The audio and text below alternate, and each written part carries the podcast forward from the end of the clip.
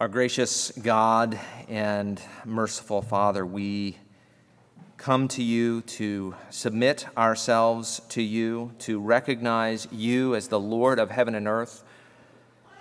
We recognize you as the one who speaks uh, your word of grace into our souls.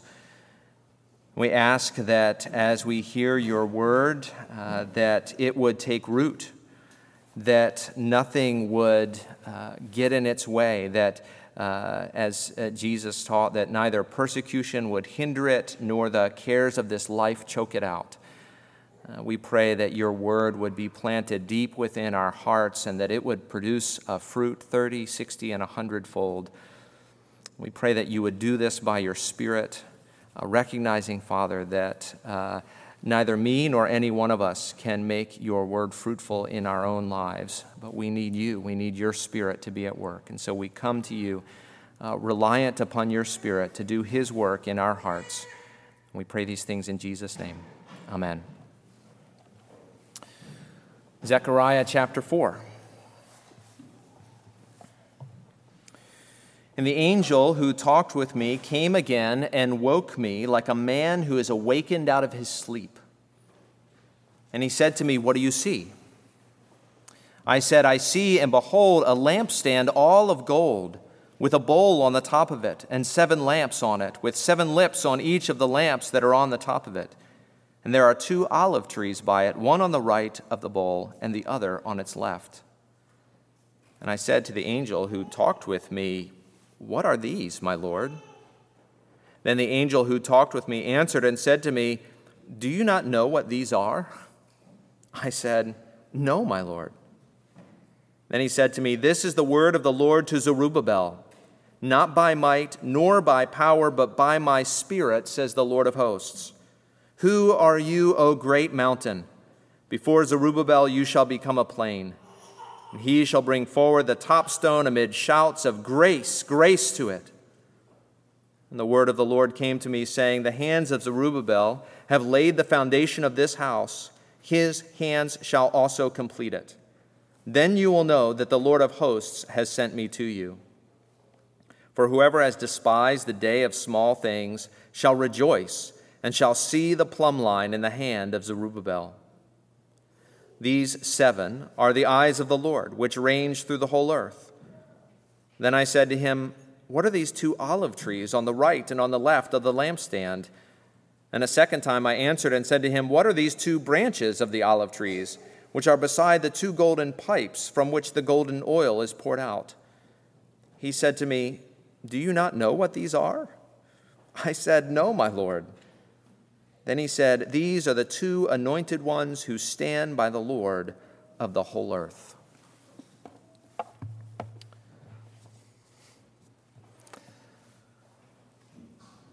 I have been increasingly realizing that I struggle with being anxious. I get anxious about finances, I get anxious about the church, I get anxious about my boys, I get anxious about my callings.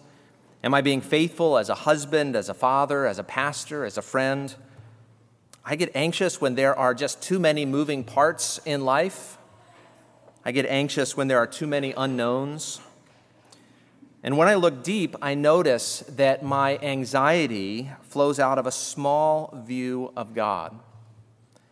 Of course, my teaching on God is big, my doctrine of God is big, but when I am alone, I often feel just that alone.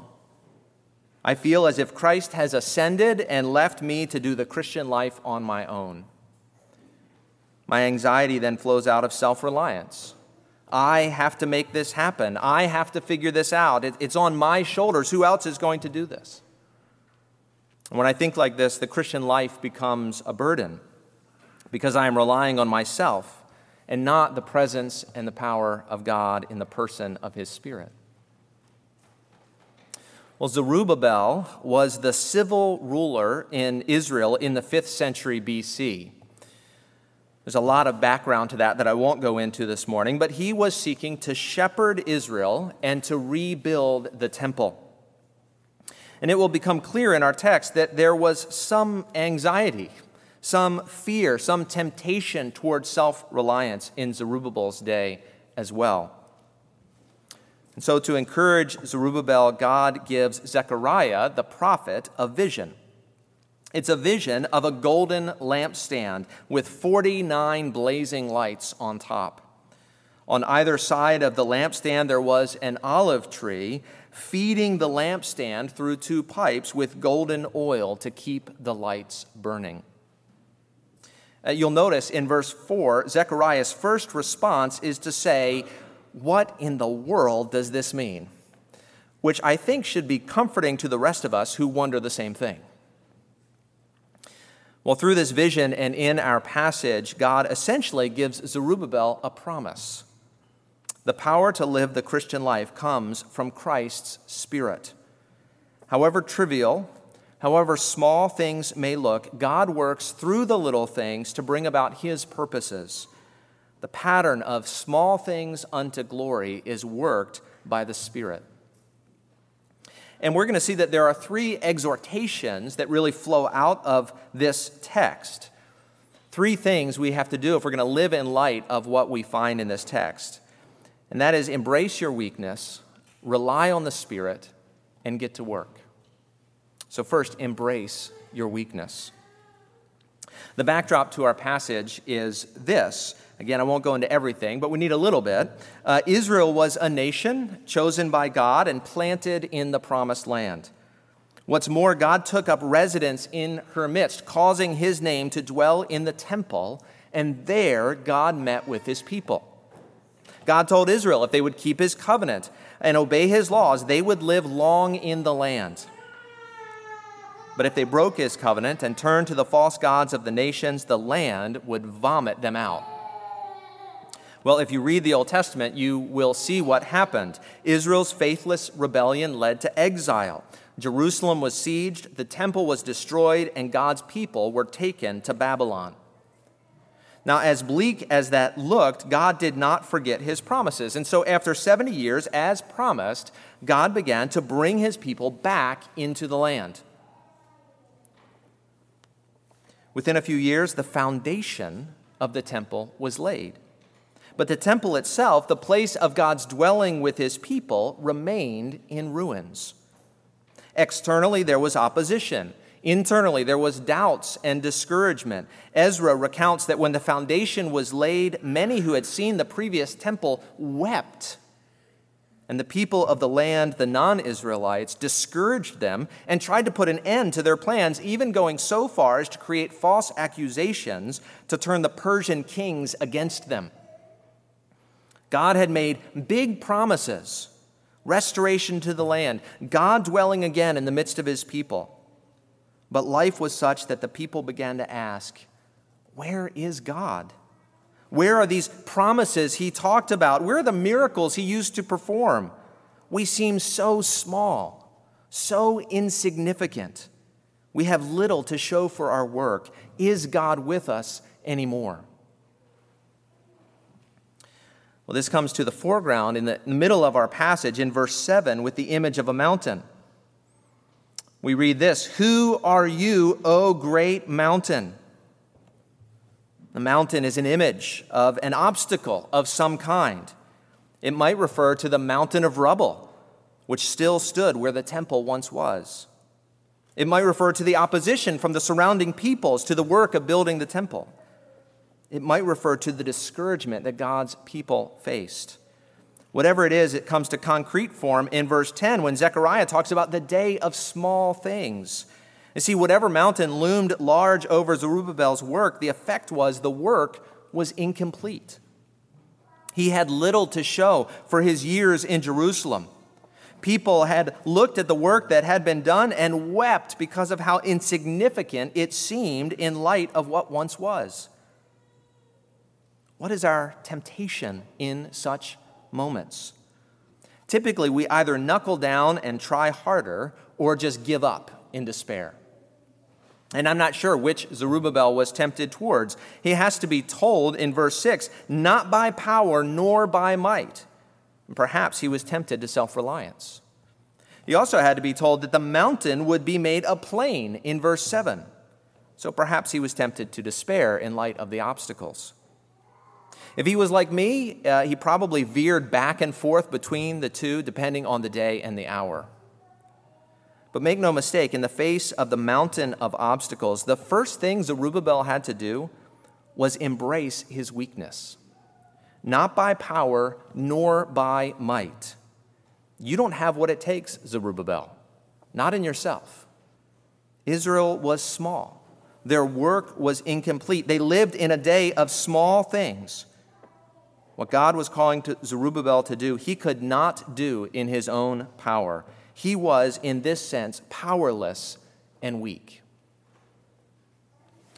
Now, Zerubbabel is not the only leader in Scripture who is weak.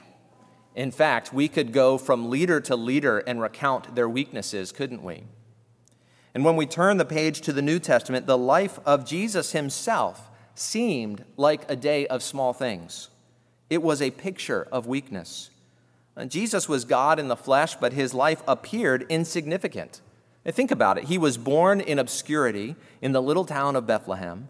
He had a manger for his bed. His first 30 years or so were seemingly unimportant, unnoteworthy. While he gathered a significant following in his day, by the end, almost all had left him. One of his closest friends betrayed him, another denied him. He was nailed to a tree by Rome like so many nameless criminals before him. At his bitter end, barely more than a handful of women stood by his side. From the world's perspective, his insignificant life was coming to an insignificant end. This is not even the day of small things. There is no kernel of hope here, nothing to grab hold of, no hint of something more, no first fruits of what's to come, only death and the grave. For his followers, all hope was lost. Where was God? In this tragedy. Now, perhaps this is where you live. Life some days feels like death. Maybe you've been a Christian for a long time, but you have little to show for it. You feel like you haven't grown as you ought to have grown. Your hope is flagging. Week after week, depression sets in. You experience war without and fears within. Externally, a culture of opposition at school or at work or maybe even in your home. Internally within your heart, you, you feel like there's slow growth and waning zeal. And you might begin to ask Is God in this? Am I on my own here? Uh, the, the world is a mess. My heart is a mess. The church is a mess. You look at the Christian life and you think, Do I have what it takes to keep going? Do I have what it takes to persevere? As Paul put it, uh, Am I sufficient for these things? And the answer, of course, is no. We are not sufficient for the work set before us. In fact, one of the problems is we think we are. Discouragement in life is as often as not an effect of looking to ourselves. If it's all on your shoulders, well, you can't stop the influence of the world. You can't produce change in your heart or fruit through your hands. You, you can't draw friends and loved ones to Jesus or bring health to broken relationships. You can't even do with one small sin in your own power. If you look at the task at hand and then at the resources you have within yourself, fear and discouragement and depression are the results. If I see the mountain of obstacles arrayed against me, one temptation is just to give up. Well, let me encourage you to do something counterintuitive. Uh, don't knuckle down and don't give up. Embrace your weakness, own it. You are weak. You don't have what it takes, but that's okay. Because God says, not by power nor by might. That's not the way his kingdom grows. That's not the way his fruit is born. Not by power nor by might. Well, in Zerubbabel's day, it was into this time of discouragement and opposition, of weakness and of small things, that Zechariah receives his vision. Which brings us to our second point rely on the Spirit. And here's where we get into the weeds of this prophetic vision. Uh, Zechariah's vision begins with a lampstand. And uh, uh, it's a golden lampstand with a bowl on the top, and uh we will see it has 49 flames on top of that bowl. Now, the word for lampstand is menorah. It's the same word used for the lampstand in the temple. The lampstand imagery in Scripture is not, it's not really hard to understand. What does a lampstand do? It's a place to put a lamp. I know that doesn't seem profound, but it's important. You have the stand, and atop the stand, you have the lamp or the light. What does light picture in Scripture? almost always, if not always, the manifest glory of the presence of God in some form. Whether the fire of the burning bush or the light that blinded Saul on the Damascus road. So then, a lampstand is the place of the manifest glory of the presence of God. Now, this lampstand is a bit different from the menorah in the temple. Uh, for one, on the top, there are seven lamps each with seven lips or spouts. That is, seven lamps, each with seven wicks, for a total of 49 blazing lights. Whatever this lampstand means, already we can see that God is going to do something more brilliant, more beautiful, more wonderful than what he had done in the past. If the seven lamps atop the menorah in the temple represented the perfection of the glory of God, what we have here is perfection squared. We had glory in the temple, but there was a greater glory to come. Haggai tells us as much in the book of Haggai, uh, chapter 2, verse 9. He says, The latter glory of this house shall be greater than the former, says the Lord of hosts. And so, if the lampstand represents the, the presence of the glory of God in the midst of his people, greater glory was coming. Now, this whole vision is about encouraging Zerubbabel, the civil leader of the day, in, in building the temple. Well, what was the temple? The temple was the place where God met with his people, the place of the manifest glory of the presence of God. And so the lampstand here stands in as a part for the whole. Uh, we'll see in a minute that the temple building work would be accomplished, which is to say that the lamp will shine again. How can the lamp shine again? Only if the lamps are fueled by oil. Hence, verse 12 uh, the two olive trees are pouring golden oil into the lampstand. Oil in Scripture is almost always a picture of anointing with the Spirit. Samuel anoints first Saul and later David with oil, and immediately the Spirit comes upon them.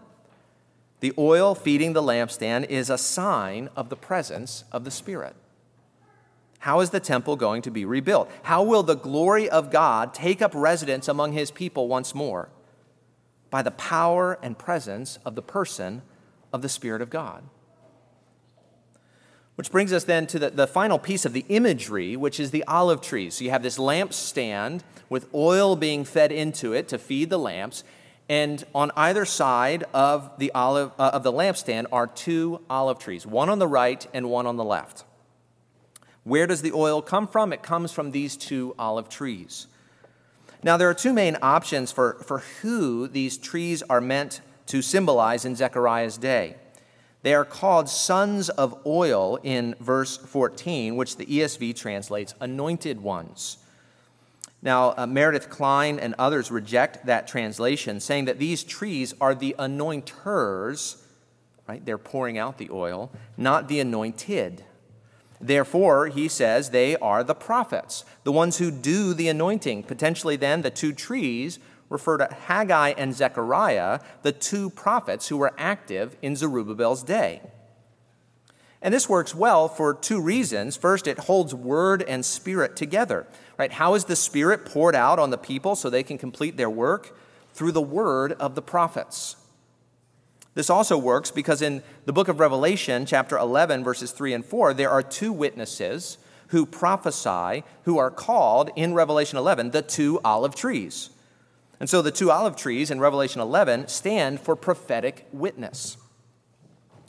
Now, other people uh, reject this understanding and hold on to the similarity between the phrase sons of oil and anointed ones and find their reference then in the immediate context. Who were the anointed ones in the Old Testament? Priests and kings. Uh, chapter 3 of Zechariah was about the high priest, Joshua. Chapter 4 of Zechariah is about Zerubbabel, the civil leader in the line of David. Now, he never becomes a king, but he is playing that kingly role. So, this works because it, it flows from the immediate context of Zechariah that these two olive trees stand for the priest and the king of that day. And if this is the right understanding, the point is when the priests and kings faithfully do their work, they bring blessing, the blessing of God, on the people of God. Now, I'm not sure how to solve this question, and I'm not really sure that we have to. I, I like the imagery of it referring to a priest and a king, uh, which then points us to two aspects of Jesus' work his priestly and kingly work. But uh, the, the Revelation 11 passage pushes me to see it as referring to the role of the prophets as anointers through their prophetic witness. Though uh, the immediate context, uh, in some ways, should take priority as we're trying to understand uh, this image, what we have here is only an implication from the context, while Revelation seems to be interpreting Zechariah for us. But either way, what we have is the leadership in Israel, whether the prophets or the priests and kings, they are the source of blessing for the people. The, the work will come to completion through the ministry of Israel's leadership as the Spirit works through them. God's promise to Zerubbabel was this not by might, nor by power, but by my spirit, says the Lord of hosts. The nameless great mountain shall become a plain. The work will be finished to the glory of God. God would work through the day of small things. And the day of small things will become a day of rejoicing when people will shout, Grace, grace to it. However insignificant the present moment seemed, God would work by his Spirit to do something glorious. And so the message to Zerubbabel of this chapter is either through the word of the prophets or through the ministry of Zerubbabel himself and Joshua the priest, God's Spirit will come to complete his work. Despite whatever obstacles Zerubbabel might face, despite the seeming insignificance of the present, God would finish his work by his Spirit. The pattern of small things unto glory is worked by the Spirit. The temple would be rebuilt, the lamp would shine glorious again. This pattern uh, of, of small things unto glory by the Spirit, it was true in Zerubbabel's day. It's true for us, but it's true for us only because it is true in the gospel. Now think about it. Jesus, we've already said, was crucified in weakness the ultimate day of small things, ending in death and the grave, until the third day, when the Spirit of the living God raised Jesus from the dead. The pattern of small things unto glory is worked by the Spirit once again. And the Spirit raised Jesus up, and he ascended into heaven, where he sits in glory, reigning at the Father's right hand. Christ died in weakness, but he lives by the power of God. But that's not the end of his work. Jesus, as prophet, priest, and king, had completed his earthly work. And as a reward for his faithfulness, Jesus received from the Father the fullness of the promised Spirit. And then, on the day of Pentecost, he pours out his Spirit on the church. We read about this in Acts chapter 2, where Peter says, Being therefore exalted at the right hand of God, and having received from the Father the promise of the Holy Spirit, he has poured out this that you yourselves are seeing and hearing. See, Jesus lives out the pattern of the anointed one who experiences the small things, the, the weakness and the dishonor of the cross, before receiving the glory of the fullness of the Spirit in his resurrection. And then the anointed one becomes the anointer and Jesus pours out his Spirit on the church. And the Spirit is given to build the church. Now, to understand this, we need to make one more connection between the imagery in this chapter and the New Testament. A day was coming when God would again manifest the presence of his glory by his Spirit.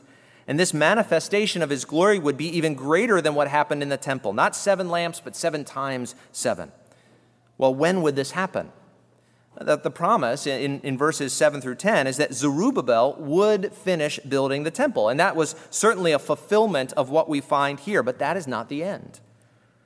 In the New Testament, Jesus comes as the light of the world, the true temple, the place of the visible manifestation of the glory of God. But actually, that was not the end. When we get to the New Testament, we are told that the lampstand imagery refers to the church. John has a vision recorded in the book of Revelation, chapter 1, in which he sees seven lampstands. And Jesus says to John in, in Revelation 1 that the seven lampstands are the seven churches. And this makes sense, right? Re- remember, we said the lampstand was the place of the manifestation of the glory of God's presence. In the Old Testament, that happened in the lampstand, in the tabernacle, among other places. But in the New Testament, that happens in the church, the temple of the Holy Spirit. When we get to the New Testament, we see that Jesus is building a greater and more glorious temple, the church, the people of God. Jesus, in the line of Zerubbabel, the temple builder, is the greater temple builder, building the greater temple. As Paul says in Ephesians 2:22, in Christ we are being built together into a dwelling place for God by the Spirit, growing into a holy temple in the Lord. How can the church, the New Testament temple, which quite frankly often looks insignificant, weak, divided, small, how can we be light? Not by might, nor by power, but by God's Spirit. When the Spirit is poured into us, the Spirit's light shines through us. Now, you may know uh, the, the acronym GIGO. It stands for garbage in, garbage out. Uh, it means what you get out of something is only as good as what you put into it. What happens when oil is put into the lamp? It burns brightly and shines for all to see. What happens when the Spirit takes up residence in the church? We see the glory of God's presence in our midst. The Spirit is given to build up the church. Uh, you see this as early as the book of Exodus uh, when the artisan Bezalel is given the Spirit to build the tabernacle. And New Testament gifts are given for the same reason. On the day of Pentecost, Jesus anointed the church with the Spirit and lit the lampstand on fire. Literally, tongues of fire sat upon the heads of the fledgling church. The lampstand was lit more gloriously than in the temple.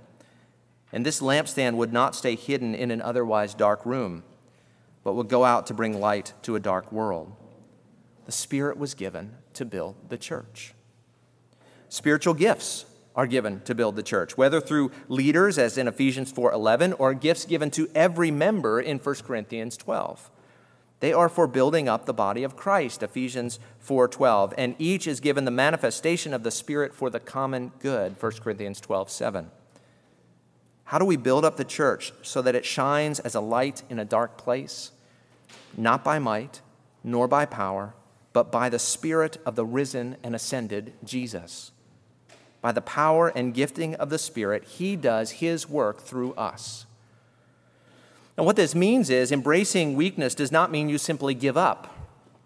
It means you learn the truth that Paul learned that God's power is made perfect in our weakness. Though we are not sufficient for these things, as Zerubbabel was not sufficient, God can make us sufficient, and Jesus does that by pouring out his Spirit. Uh, let me mention two things at this point. First, I want you to notice the bigness of this vision.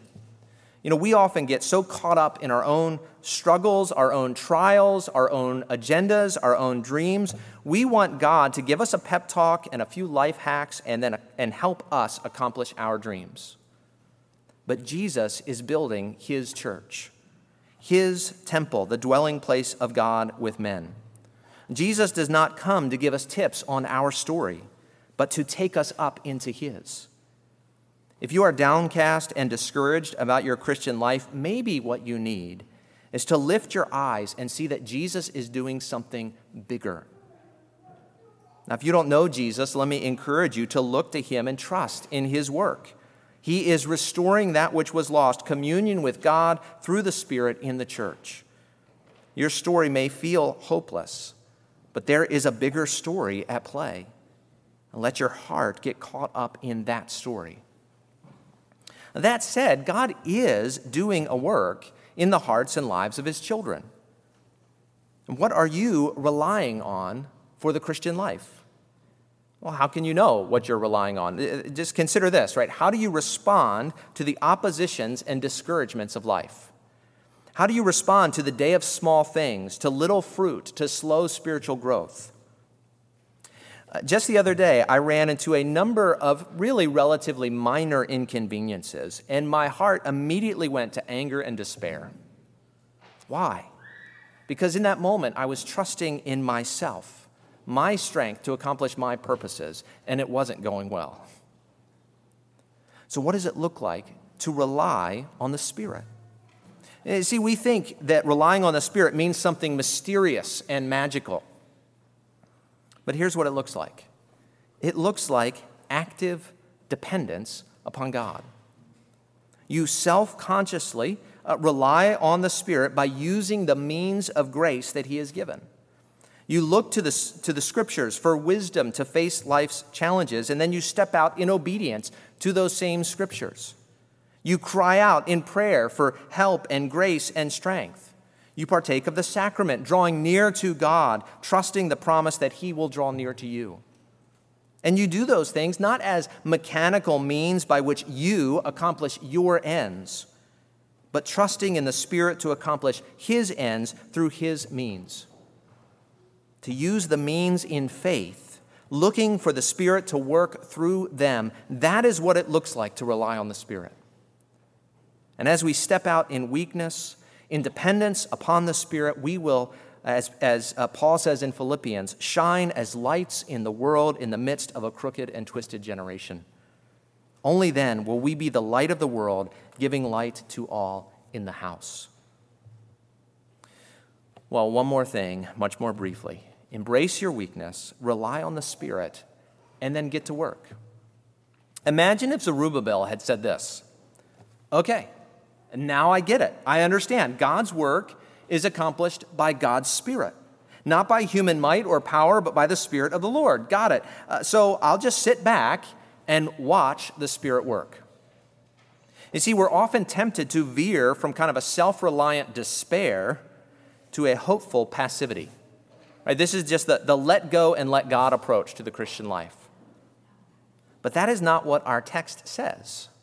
In Zechariah 4, verse 9, the, the hands of Zerubbabel have laid the foundation of this house, his hands shall also complete it. By God's power, Zerubbabel would complete his work.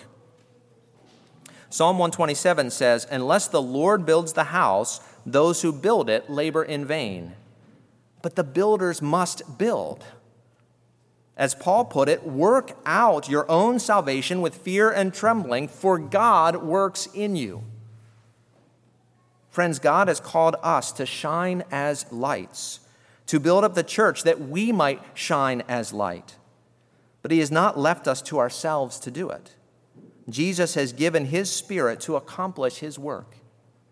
Embrace your weakness, rely on the Spirit and then get to work until the church shines as a lamp in a dark place to the glory of God, the Father of our Lord Jesus Christ, and by the power of his Spirit.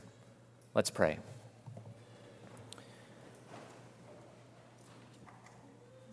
Our Father, we pray that you would show us that we are weak, but you are strong. And help us to live in constant dependence and reliance upon the Holy Spirit to your glory and honor.